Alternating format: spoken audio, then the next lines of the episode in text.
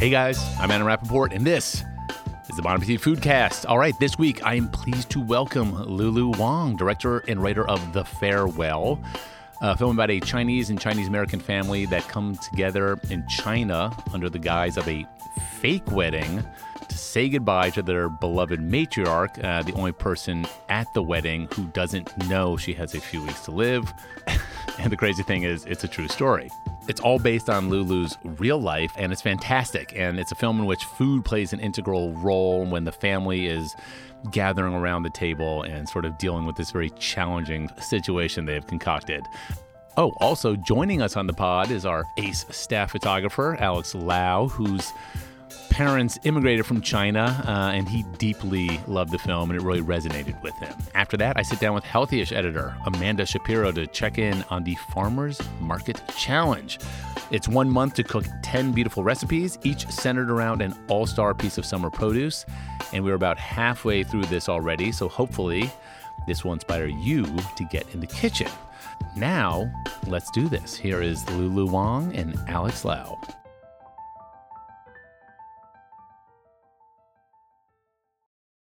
All right, Lulu Wang, welcome to the pod. Thank you. Thanks for having me. And we have special guest, Alex Lau. I'm here. Thanks for having me. This is actually your first time on the podcast, Alex? First time. Rookie debut. Let's talk because you are, you're kind of the um, the spark that sparked this podcast. I had, we had gotten pitched by Lulu's publicist to, for her to come on the pod, and we were looking into it, and then about a few days later, you Instagrammed about having seen the movie. Yeah, I went to watch The Farewell. It was on my radar for the longest time, and saw it, loved it.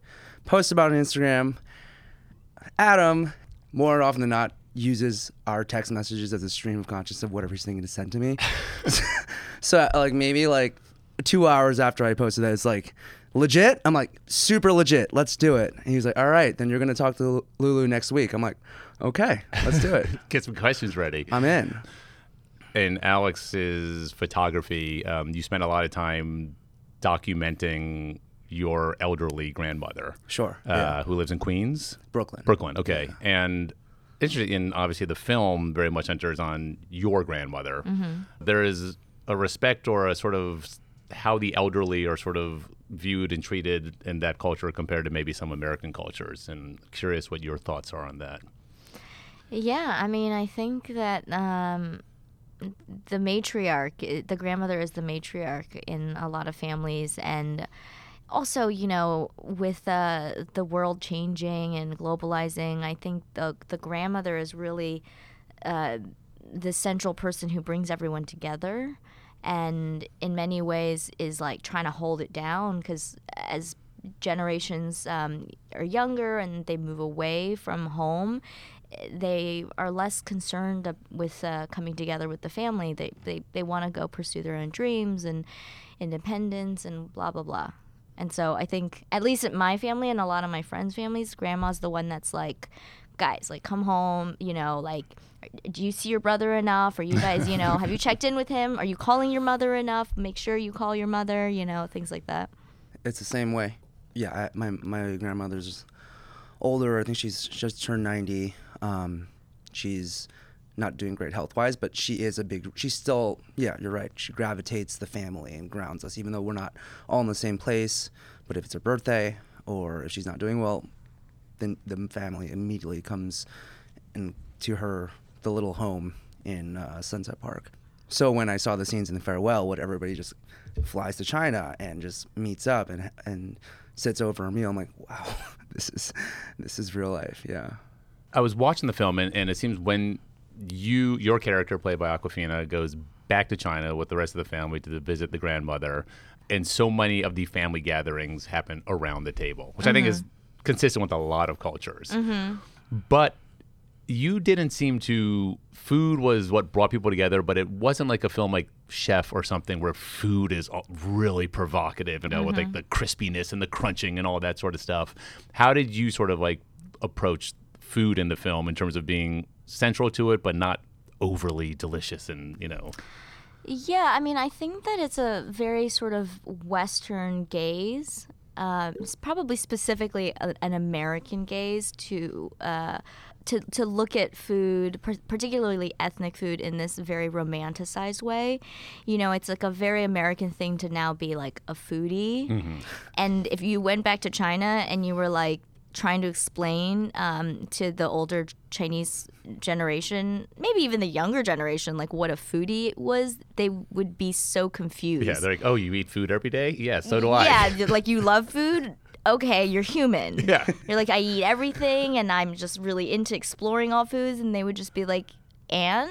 Everybody like, does that. Everyone yeah. does that. That's just part of life. If you don't like food, wh- wh- what do you live for, you know?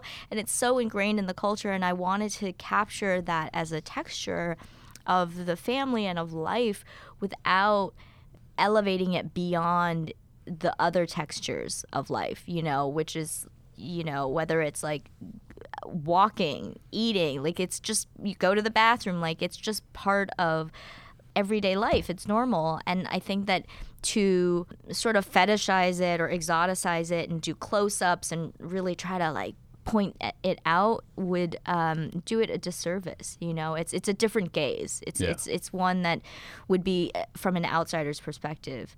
And also on top of that, it was important for me that food was a part of the story, and that food for me um, in the movie is, is, is allowed me to like visualize the internal tension, like the lie, right? Because food symbolizes celebration and love, and it's an expression of love from grandma to feed you. And if you're coming home for a wedding, you're expected to, of course, celebrate by eating. But for the family, they're actually coming home to grieve. Uh, and when you're grieving, you lose your appetite. And so having food around all the time was a constant reminder that this is supposed to be a celebration. You're supposed to be eating. And how do you explain to grandma that you don't have an appetite and you don't want to eat? You can't. So you just, you swallow food along with the grief as part of this lie. Yeah, there's that one scene where she's like, it was, I don't think it was her mom or maybe the grandma. It's like literally pie. forcing a, yeah. a pancake into her mouth, like yeah. eat it. She's like, I don't want to eat this. It looks really good. Yeah, it just wasn't the time and place for it. Yeah, it's delicious. I ate yeah. many of them. So yeah, on set, how, how did that work on set? So you, you, someone obviously is making all the food to put on a table. You've got ten, twelve people around the table. There, the actors are actually eating the food, but they're doing various takes. Is the food hot? Are there leftovers for the crew afterwards? Like, how? Did, like, literally on set, how did that yeah. work? Well, and every scene was different. Like, the meat pies, they started making them the day before and showing them to me. And, like, is this the right size? Like, how golden do you want them? And, you know? Who is they, for instance? Oh, um, so, like, the person who made the meat pies, for example, worked in the art department. And he was, uh, I guess... chosen to be the one to do all the meat pies because he's he he knew what they were and he knew how to make them, and and so he he made them. And um you know, you need a certain amount of oil. If it's too hot, then it turns really, you know, it gets burnt. And so, you know, it's the right amount of oil and the the skin and the, the meat and the, everything, right? So he made a bunch of them to show me, and I was like, well, I got to taste them. to make control. sure, yeah, yeah, quality control, make sure they're accurate. And uh, I just remember eating meat pies. I was so sick of like the catered food by then, uh-huh. so I just ate meat pies like the entire day. And he was like, all right, now I got to make more. Because so, you but, ate all of them? Yeah, because I ate all of them. So they, and I was like, you just got to keep making them because I'm, I'm guaranteed they're going to disappear. So, so he did a good job. He did a really good job. The meat pies were delicious. Uh, and then like, you know, breakfast foods, we we ordered a bunch of them because, you know, you do multiple takes, you have to replace them. Uh, and luckily, like, none of the actors were picky about mm. what foods they ate. I feel like if I did a movie in Hollywood, people would be like, oh I'm God. vegan. Can you do, like, a vegan? So you then imagine? You have to, like, imitate it, but, like, make it the vegan version. Keto, keto meat pancake. Keto, yeah, vegan, exactly. gluten free. Every actor would have like a little check, like a list of check things. And it wouldn't you know. look right, no. you know. If you so, I'm um, thank God everybody there ate, ate normal and just ate everything. But it was tricky when we got to the wedding banquet because we couldn't make all that food. And we, so it came out of the real kitchen of the banquet hall, you know, especially those crabs in the in the wedding banquet. We only, we, it's a low budget film, indie film. We only had, an, I was told we only have enough money for twelve crabs. Wow. They were like, sorry, Lulu, but this is, this is what we, what I have, my, but my art director, uh, my, my production designer, Young Ok Lee, uh, just like very like no nonsense person. She was like, I only have money for twelve crabs. That is all. So do not eat the crabs unless you have to tell me which shots we actually need yeah. the crab for. And uh, cause you don't want to break them apart. You can't put them back, put it back together. And so we and we were shooting over four days. And so we were trying to build the schedule around the crabs around going the bad. Because she's like, once around you cook twelve crabs. Yeah, she's like, once you cook, because you get fresh crabs, you get it in one shipment, and then they start to go bad. Wait, I, once so you cook it, how much is a what kind of crabs were they, and how much was each? They were just like large. I don't know what they yeah. were called in China, but like king crab, Dungeness crab. Uh-huh. But the banquet was expensive because yeah. you've got a lot of meat. Just, there's a lot of a dishes. lot of food. A and lot like, of food. Part of it is like this this notion of excess. If you're having a celebration, yeah. the point is the you're mountain have of more food. Than you can eat, and yeah, to celebrate. It's funny with the crabs. There's scenes like there are those explicit scenes where the camera seizes on the crabs coming out because there's the whole thing about crab versus lobster and what they can afford for the, I love for the banquet. And it's it, like it looks like there's like a million crabs, right? We were just very smart about it because we had to recycle the crabs for amazing. Like different shots. And then some of the crabs you can't eat because they paint it. Like they put oh like God. a thing wow. on it to make it shiny and yeah. look better for the camera. So it was this whole thing of like, we've got twelve, how many can you eat, how many can you not? And then we were getting this shot of Bao, uh, the, the little boy. I love oh, that shot. Yeah. Bao like drinking out of the crab. I think... Yeah, he's like trying to break open the crab, right? Yeah. And and we shot him on like day four. I don't know if I should talk say this, but like the it's crabs had, old crab. oh, no. had gone like really bad. Oh, so I was no. like, so no. I had to, I said, can you do that trick where you put the put a cookie in his mouth and then like put the crab behind your face so it looks oh like God. you're eating it, but you're actually just chewing the cookie.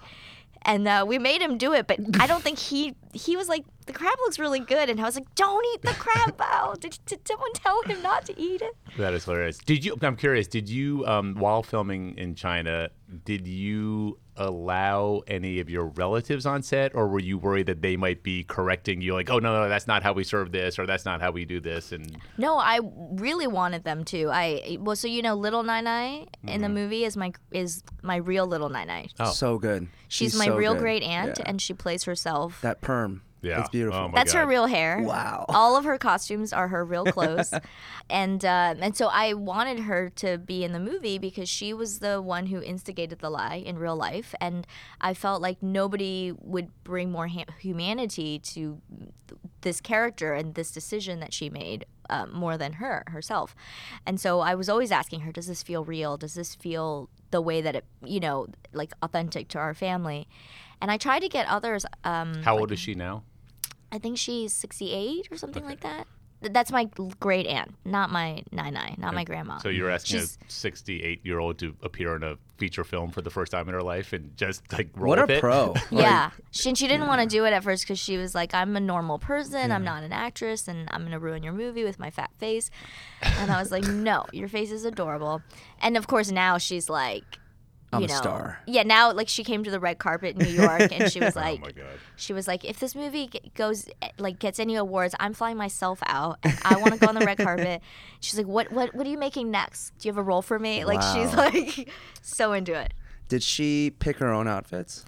Well, well, we tried to pick outfits for her, my costume designer, but I was like, none of these clothes are as good as her own. Just go shop in her closet. And so that's what we did. We just said, bring your favorite outfits. And she like modeled them, and, and then we, you know. Yeah, I was trying to get a handle on, so a lot of the scenes are shot in the grandmother's apartment, around the table, and then the banquet. And there's always a lot of food. I never had a real sense of like, oh, is this family middle class, well-to-do? Like, how would you describe where your family fits in the socioeconomic scale in, in China? Well, it's a communist country, uh-huh. so everyone's equal. Yeah. Right? Equal opportunity in China. Everybody knows that. Um, yeah. But also, it's it's very subtly hinted at, but grandma was in the army, in the mm-hmm. Red Army. I love that photo in the back. That last scene where you see the photo of yeah, that's my husband. Real grandmother and my real grandfather really in the army. Yeah. Wow. That was a really nice touch. Thank you. Yeah. It's it's such a lovely way for me to honor them, to you know have uh, them in in that photo. But yeah, because my grandmother was in the army, she's um, more privileged. I wouldn't say she's wealthy, but you know, um, she's comfortable. Mm. Um, and uh, and. Uh, But but you know but but still in a modest way, yeah. And so it's it's different than like the States. It's like wealthy middle class. It's um, because like her apartment is from the government and things mm-hmm. like that because she was in the army. But yeah, but I think it, there's still because her background is that of um, somebody from a very poor family before she joined the army, and uh, and so the mentality is is still we can't look poor. You yeah. know, like mm-hmm. when family is visiting, when we're celebrating, when we're putting on something like a, a celebration or an event for the family to save face, you have to show off. You have to show. You have to have everything in abundance. Have you giant have to, banquets. Yeah. You, ha- you have to have lobster yeah. over crab. Yeah. You know, and the actual family was like, well, you don't want to spend this money on lobster because this wedding is kind of not a real wedding. And just, yeah, yeah. And it's like, it's not that important. It's, they're really there to see her. Yeah. They don't want her to, like, you know, go overboard with spending money and time and energy. Mm-hmm. Uh, but, of course, for her, the most important thing is her only grandson's getting married. She's, she needs to save I think face. He may be my favorite character, by the His way. His hair is amazing. His hair is amazing. The cousin. Oh my God. Face. Yeah. The cousin. Yeah. His yeah. facial expression. He had, had, what, maybe two lines in the movie? So Un- exp- unbelievable! It was amazing. Yeah. Alex Lau here is—he's famous at Bon Appetit for many things, but one of them is his appetite. He's a, a nationally competitive power lifter, and he consumes many calories a day. Um, so, when you were growing up, mm-hmm. who was was your grandmother the cook? Was it your mother? Who was doing the sort of the cooking in the family, and what were the meals like when you were growing up in New York and then San Francisco? I mean, let me first off preface this by saying when I saw Little Bao, that was me. When I was six years old, I, I think I was over one hundred pounds. You got to see like, that one photo of him, which we printed out, of him in a red Speedo on the beach with like a Pepsi and a bag of Cheetos. Cherry Pepsi, Fritos, and a red Speedo with bowl cut on Jones Beach. Oh my God, that's literally weighing amazing. one hundred pounds. Literally a body by like barbecue Cantonese pork and like wontons and dim sum. It was... It was amazing. It was that's just great. Waiting to be sculpted into muscle. Yeah.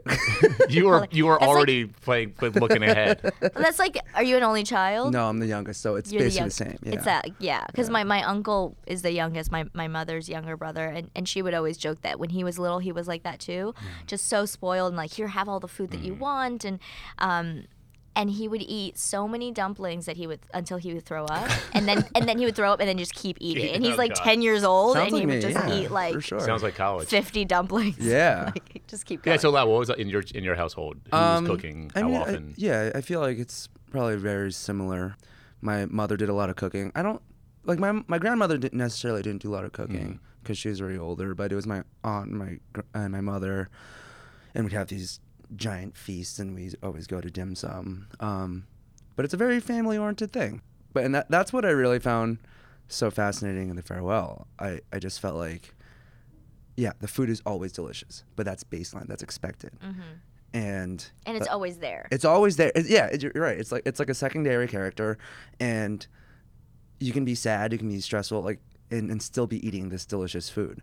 And that's what I thought was really striking to me.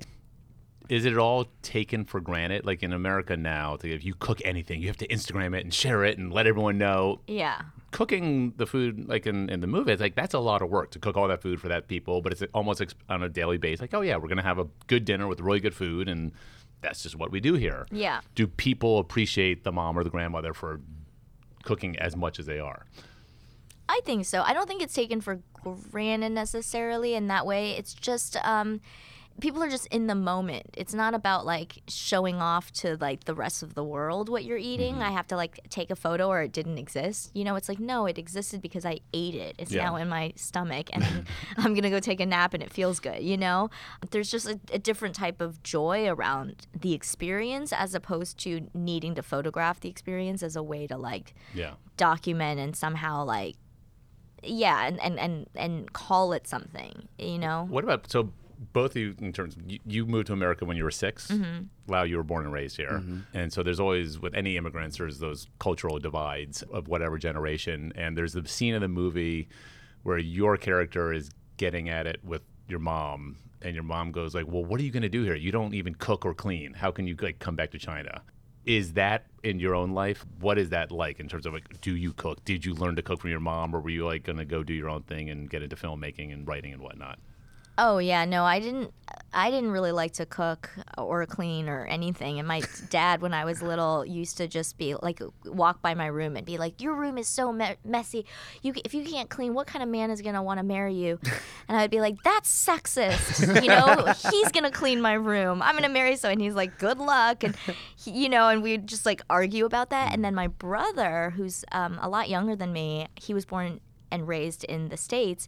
He got really into cooking because he would watch these like food shows when he was growing up, is when like, you know, chefs, not Chef's Table, but um, um, the Iron Gordon Chef Ramsay, and uh, yeah, Master or, Chef and all Ma- those. Exactly. Yeah. He would like Hell's Kitchen, like he would watch all these shows, and then he got really into like the food that my mom was making, and and he was like a picky eater as a kid. He didn't want, he only wanted McDonald's and all this stuff, and I was the really adventurous eater, and I kind of forced him into food because.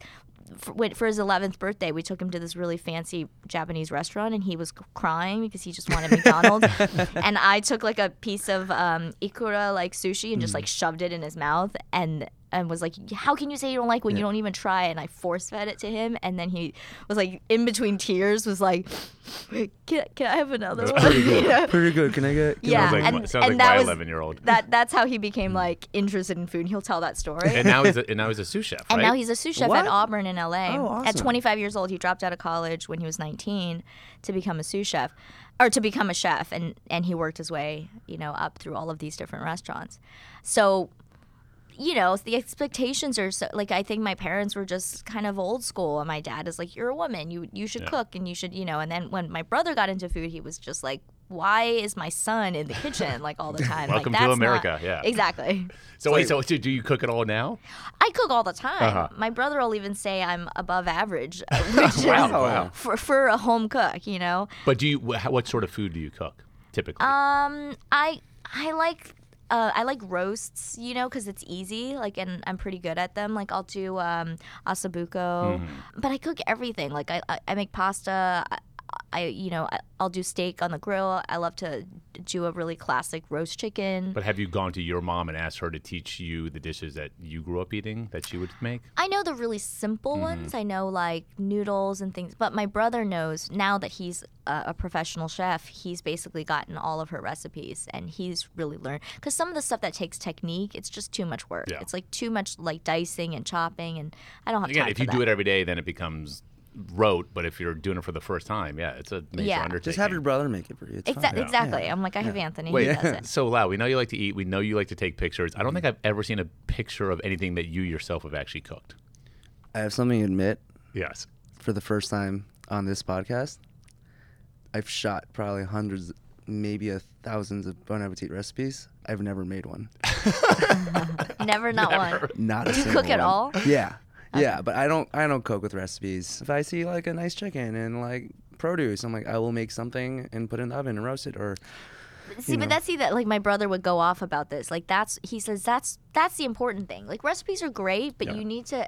Every home cook should have the basic knowledge of like yeah. how to roast a chicken. Yeah. Like you know, like. How does heat work with oil? And exactly. If you understand technique, which is the whole basis of Samin Nosrat's book, I don't want to say you can cook anything, but you can cook most things, and you understand why that dish tastes the way it does, and you can then sort of riff on your own sort of accord. But but I don't think I've, I mean, I don't think I've, I've literally on your Instagram, which is, what is it, Youngblood Lau? Yeah. Y U N G. Yeah. I don't think you've ever shot any dishes that you don't share food photos typically that, you're, uh, that you yourself cook, do you? No, no. I think it's it's like sometimes I'll think about it, but I think it's I spend so much of my life shooting food. Yeah. The last thing I want to do is shoot food in exactly. my free yeah. time. No, but I do like shooting. I, I sometimes I, I do need to hit up my parents or my mother to teach me how to make recipes. Although honestly, I think she's gotten I hope she's not listening to this. I think she's gotten worse at cooking. Your mom? Yeah. You just said this on, on air? She's you, not going to listen to she, this. Yeah, yes, she is, but I send it to her. It's, don't send it to her. Lau's mom came into the test kitchen a few years ago to do a, to do a whole soup dumpling demo that for us. That doesn't count. Why, why do you think she's gotten worse, though? Because she doesn't have practice. Because like, like, oh, there's not me and my brothers are don't live in California anymore. She she is good, but like when, when she, we, uh, she did a story with Bon Appetit, she freaked, I don't know if I told you this either, she freaked out and was so nervous. She practiced cooking every day. Oh my God, she was like testing re- so the cute. recipe and like asking all her chef friends and like in her home and, and just like sending me reference photos. I, I think she's she's a good chef, but I think like, you know, if you don't have practice, you can't. I would good. say this, like I do, just from my own experience, like I'm not as nearly like Uh, as sort of adventurous or exhaustive of a home cook as some people would be, a, but I do have like my mom's go-to sort of Jewish recipes, like her mm. version of latkes, chopped liver, brisket, macarons mm. and stuff, and it's and I literally have them like on note cards, handwritten down, and it's kind of, it's very cool to have those, cook them for people, pass them on, yeah. and you don't need to know everything that your mom or grandmother cooked, but just to have a handful of sort of staples is is, is really worthwhile, I would say. The tricky part is that, yeah, I, I'm I'm sure your parents are the same. Nobody uses recipes, exactly. So I have to well, spend, you have to like, be there. Yeah, yeah, I have to have a day and like maybe audio record something and like write everything. But down. Even when I do that, they're like, you know. More or less, something like soy that. sauce, something yeah. like this, I'm more like, or less. What does and I'm, that mean? I'm like a cup, a cup and a half. She's like, it doesn't really matter. And this is where my brother gets really mad because he's a professional yeah. chef, and then, and then he'll eat one of my mom's dishes mm. and then say like, "Mom, you're being lazy." And she was like, "Yeah." I'm like, and he's like, "No, last time you did this, and you you could make it better if you just did this." And she's like, "But that's so much work." Exactly. So they'll argue about it, you know, because he now wants to do everything like perfectly mm-hmm. and yeah. in an elevated way, and she's just like, "Yeah, it's fine." I mean, I mean, that's literally his job, but your mom, that's not her job. Exactly. Uh, and it, it's, it's, I always talk, have this sort of discussion with the test kitchen editors at Bon Appetit um, in terms of when they're developing recipes and adding, like being so refined with all of the, every single step. And it's like, well, you're in a test kitchen all day with every ingredient and tool at your disposal, and this is your job to do. Yeah. When people are at home, they've got all these other things going on. They're probably not going to want to jump through all, every single hoop that you prescribe. So can, yeah. we, can we remove a few hoops? Yeah, and honestly, sometimes I I'm, I get tired of perfection. You know, that's why like home cooking tastes so good, because it's just love and heart. You know, they just kind of go, there's a, a, a sprinkle, a dash of of this and a dash of that, and, and and they're tasting as they go along, as opposed to like building it around a, like a standard recipe. With the film. Um, Who, when you were making it and editing it, who ultimately did you think the audience for the would be for the film? Who do you think would appeal most to, and, and how far could it spread as a, you know, smaller independent film? You know, I honestly didn't think about it, because I feel like it was. Um, It's just a tricky thing. Once I think about it, it might limit, you know, how I approach the film. Because when I first wanted to make the film and I started pitching it, people kept saying, "Well, is it for an American audience? Is it for a Chinese audience?" But I'm and sure, was, I'm sure investors always want to know that, right? Yeah, in the beginning, and then uh, I said, "Well, I'm American, and the main character's American. It's it's about an American perspective into the Chinese culture, so I guess it's for Americans." But then it's subtitled, so are people going to want to watch a subtitled movie? I don't, in America, I don't know. Like, I, I think so, I would, but I'm also not your mainstream audience. Um, so it's hard for me to really answer that question, and I just had to kind of make the best movie that, like, that would make me feel something and make me, that felt personal, you know, yeah. and, and hope that that translates to a wider audience, but it's really difficult to know. Now, did that occur to you, Lau, at all when you were watching it? Like, who else would be watching this, and would Americans get it, or that sort of thing? Absolutely. I think I I don't want to speak on both of our hats, but I think if you're an Asian American creative, literally any time you're creating something like remotely like personal, or you know, kind of attached to your culture. You you you're you're like worried about like crossing the line between like, okay, am I doing this, and like, will this only excite Chinese people, mm-hmm. or will this only excite Asian Americans, but where or will this only excite white people? And it's where, and you know, you obviously want to get everybody in, mm-hmm. in, on board. And I don't know, I, I I've watching The Farewell. It honestly didn't feel Chinese, like mainland Chinese or like Asian American to me. It just felt like an all-encompassing like spirit so. and like story, and I love Courage the Rich Asians. It was great. I'm glad it came out. It's a very unrelatable story because I'm not a super crazy rich Asian. This was probably the first time where I saw a movie where I saw a face that not only looked like me, but I could, like, was me. Like, this mm. is my story. And um, I think that, yeah, it was... I think I think you you just kind of hit all the bases. And like uh, another another thing, like honestly, whenever I, I saw this movie twice, um, when I was in the theaters, it's mostly not Asian people, mm-hmm. which is like, you know, obviously I want all Asian people to see it, but like that's also a testament to like it's not a niche movie, mm-hmm. you know. So yeah, yeah. I think it's, I mean, it felt like a personal movie. Yeah, I think personal movies in any culture, if there's like some genuine emotion and, and struggle and challenge, I think any human being's going to relate to that. Um, mm-hmm. And then, but it's interesting that your point, like some of it's subtitled, some of it's in English, goes back from New York to China and back. Um, and yeah, you kind of, it, it is interesting. I'm watching it. I'm trying to like, okay, where am I? But does it matter? And I guess I was looking at it more from a critical standpoint because I know I was doing this interview. But yeah, it's an interesting thing to think about. I imagine as you were editing the film and whatnot, sort of which yeah. way to lean more this way or that way. Yeah, and I just really didn't think in that way because I have, you know, I have uh, Asian friends, Asian American friends. I have my family who's Chinese, uh, Chinese American. And then I have a lot of white friends and just non-Asian friends as well. And, and so when I hang out with them, it's not like they don't get me because they don't understand every part of my culture. Like we relate on so many other levels just as human beings, and and so I think that it was important for me to like take a really centered approach to making the film by saying like this is a story about family and about what is the right thing to do and how do you say goodbye to someone. And um, I'm not going to approach it as like an outsider, you know, and looking in, but as like just as a person going through this experience. And what people are going to connect to is the story itself, these the ethical question itself. And really Billie is a conduit for the audience because she, as an American, she thinks this is wrong, but we kind of see her journey as she's trying to like navigate these questions. But the, all of the details, those are backdrop. It's a really important part of the movie, but it's not a movie about identity necessarily from um, an aesthetic perspective. It's like, you know, how does it feel when you look Asian? Like that's not what it's about. It's about identity from like, you know, guilt, uh, from like regret of leaving, about immigration. Um, and so like all of the textures had to be really authentic, and I had to fight for that because it was just easier. It's like I know how to make that film if it's real. If it, if you're telling me like, for example, one of the notes I actually got was like, there's just too many eating scenes, you know? They were like, there's too many food scenes. And I was like, yeah, but that's Who the reality. Who said that? Who's complaining about that? Well, my, my producers yeah. said that only because they were like, it's very repetitive, you know? And I was like, I know, exactly. It's very that's repetitive. That's but the that's point. How you get people together yeah. is around a right, table. Right, it's real. And, but, th- but they were worried because we're going all the way to China, mm. you know, and we're just... every single scene is around a table, and like you, you don't see the why. Like, why don't we have them go take a walk in the park? Like, let's take advantage of the production value of being in China.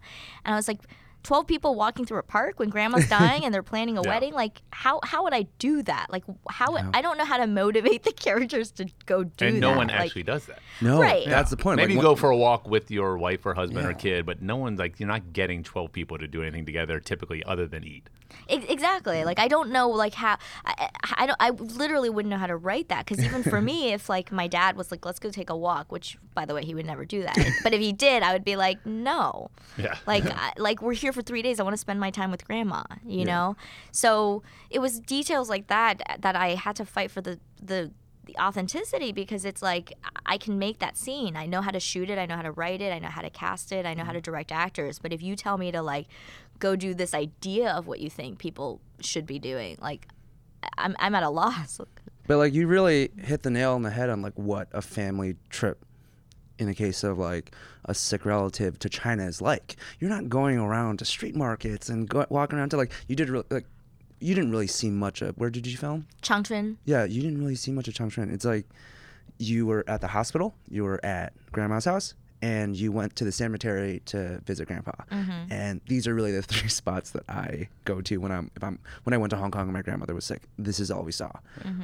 I mean, you Lau did a, a great story for us in our May travel issue this year on, on Taipei, like seventy-two hours in Taipei, mm-hmm. and you hit up every single market and restaurant and this and that, but that was because you were literally working. And I have never your... lived a trip like that when going to to visit my relatives. Yeah. Ever. Yeah. yeah. I mean, typically when you visit your relatives, most time, and no matter whether your relatives live in Miami or Buffalo or Hong Kong, it's like you, you spend most of the time in a living room, yep. sitting around, and then you migrate to the de- dining room table, and then you migrate back to the sofa. Yeah. And, you know, like, that's it. And then occasionally you might go somewhere. But, yeah, you're not going exploring and checking out the cool new restaurants. But that's the same as, like, you know, what I was saying earlier about the food. When you're telling this a, a personal story like this, it's like you're not exoticizing no. any of yeah. it. The, not the locations, not the food. Yeah. Um, and, and yeah, and, I, I, and that was the challenge was, like, how do we make a living room have an aesthetic? Like, how do we make this very small room with white walls and mismatching art and furniture and uh, an overhead fluorescent light, because yep. that's the authentic lighting. That specific color yeah, is like we, all over China. That yeah. specific light, yeah, no, like blue, green. It, yeah. I was like, oh. mm-hmm. like, it kind of, like, washes yeah. you out, but, yeah. like, they love it. it. And if you don't have that light on, if you just have, like, a dim, warm tungsten yeah, yeah. light, they'd be like, why is it so dark? Are you guys going broke? Is yeah. that why you can't, like, use the electricity? Oh, my God. All right, Lulu, before we let you go, I'm going to put you on the spot here. Let's just say you and your boyfriend get engaged, okay? Are you having a big Chinese banquet wedding, or are you getting married on your friend's, like, house in Malibu up on uh, in some lawn somewhere? I don't know. I mean, I think that, like, my extended family might, only, like, my grandma and all those people, so depending on who's around. But, like, um, my parents don't care about that stuff, really. And, like, I don't care about that stuff. Uh, it's, like... It's it, it's a it's a it's a it's a lot like it, it's like a production and like yeah. I, I work in it's like a movie th- yeah and I'm just like I don't want to put on a show for anybody. It's like you can never really enjoy it if you're hosting something like that because you're not in it, you're trying to take care of everyone else. So I don't know, my dream would just be to like elope maybe and like on a beach somewhere, I don't know. All right, final question. Pasadena City Hall. Yeah, yeah. F- final yeah. question. Crab or lobster? Crab. I actually like crab more. We figured it out. We nailed it. Uh, Alex Lau, Lulu Wang, thank you so much, guys. Thank you. Thanks. Okay, thanks so much to Lulu and Alex. And now, here is Amanda chatting about corn and tomatoes and cucumber and peaches and eggplant and all the things you should absolutely, definitely be cooking with right now. Okay, so Amanda. Yes. First question. Yes. Is it really a challenge? It depends on how ambitious you want to be. Mm. You know, I mean, I think for people who are already cooking a lot, uh, cooking with these ingredients is not really a challenge. It's just like a fun thing to work into your normal routine. If you're not really like as comfortable, if you don't go to the farmer's market as often and you want to, this is sort of like a kick in the butt to get you um, to get you moving in August, which is like the best time to cook, I would say. Even though heat is required, but you're saying the ingredients are like the most abundant and ripe and plenty. Yes, I know this is a controversial thing to say, but when I talk about cooking in August, I don't mean you're spending very long in the kitchen. That's actually what makes it such a great time to cook, is because so many of these ingredients need so little to taste amazing. So this is the second year of the Farmers Market Challenge on our Healthyish uh, site. The original premise was what in terms of structuring it and how you wanted to present this to the user slash reader? Yeah, so unlike our Feel Good Food Plan, which is our January challenge that happens over the course of ten days, ten recipes in a row, this is ten recipes over the course of a month. So it's a little looser. We're not necessarily saying you have to cook them in order, which you don't have to do with the Feel Good Food Plan either, but it's really more about giving you the opportunity to highlight some of the best produce around in the market right now over the course of the month. Okay, so like, yeah, what's really quote unquote popping right now? And like, I, I mean, I will say this, I, I, there are times where I'll go to the farmer's market and I see like, oh my God, there's so much like amazing eggplant, like Japanese eggplant, those round ones and the big ones. And I'm like, I feel like I should buy them, but then I'm like, I, what's the best thing to do with them? And then I don't know. Then I'm just randomly searching the internet for seven thousand recipes. Yeah. So our challenge, I think, is a great mix of certain ingredients that are definitely all-stars. Like nobody has to tell you what to do with tomatoes, right? Like you know a million ways that you're going to love to eat a delicious heirloom tomato, starting with just like on its own with like a little salt or on toast or in pasta or this or that. So those ones are just ones we know people love. We're going to give you in our challenge here, we have a spaghetti with no-cook puttanesca sauce. Um, it was also in the August Bon Appetit issue, and it's so good, so easy. But then there are other ingredients like, say, red peppers. Like you might not think of those as a seasonal ingredient, but they're all hitting the markets right now, and they're really, really just fresh and crisp and delicious. And so for that one, we did a roasted red pepper frittata. Oh, yeah. Also from the issue, uh, from the August issue. And that one, you know, you cook them down, they get really roasty and delicious and soft, and then you cook. Jammy. Yes, jammy, one might say. Uh, and then you put them in a frittata, which might not be the thing that you'd think to combine, you know, yeah. to put in with so, red peppers. Yeah, so structurally, each we there's ten categories. Each category is an ingredient. So we, we've got summer squash, peaches, corn, mint, fresh mint, peppers, uh, dance break. I see that in the middle of the uh, the pot, the um, the package online. We can get back to that in a bit. Mm-hmm. Uh, eggplant, cucumbers, tomatoes, Swiss chard, and then berries. And for each ingredient gets one recipe, a few of which you've mentioned already. Let's, I want to, if we can just run through them, and then I would like to know which ones you yourself have been cooking and digging on particularly. Yes. Um, so I'm going to read like the menu. So we have a okay. uh, homemade homemade hummus. Hummus? We or are, store-bought? Yes. We Well, you can use store-bought if uh-huh. you want to cheat. I will t- admit that I cheated and I oh, got right. hummus, but I got it from Damascus, which is the delicious Middle Eastern grocer in New York City. So I didn't feel so bad about it. You don't have to make your own hummus for it. You can. Uh, that is with spiced summer squash and ground crispy lamb. Uh, this one's gorgeous. I've seen this on the internet, on the I mean on the Instagram. Uh, cucumber and peach salad with fresh herbs, a coconut creamed corn and grains with crispy shallots. Uh, it's a- it's actually vegan. Uh, minty lemonade, minty limeade, excuse me, which I, I remember in the test kitchen I was disagreeing with Andy Baraghani about how limey it should be. We can get to that in a second. We got your roasted red pepper frittata, uh, stir fried eggplant with basil and chilies. That looks gorgeous. And there's a little ground pork in that one also, right? Yeah, there is. And you can use ground pork. You can use ground chicken. You can even use crumbled tempeh or tofu if yeah. you want to make it vegetarian. And I think what's interesting about Healthyish in general as a site is that it's vegetable forward, but not vegetarian necessarily. Is that right. fair to say? Yeah, and we like to give people options too. So like if we are going to include meat, we like to have some kind of idea for an alternative if you don't want to use meat. Cool. Napa cabbage with cucumber slaw. I've been big into Napa cabbage lately, just making up any and every kind of slaw. I mentioned the spaghetti with no-cook puttanesca, um, herb jam. What is an herb jam? All right. So this one, we the, the ingredient we're highlighting is Swiss chard, because you do want to use a pound of a hearty green, like either Swiss chard or spinach, mature spinach, not the baby kind. But then you also add in, I think it's like three cups of herbs. And what you do is you combine them all and you really cook them down until it's like until they are like really pretty jammy.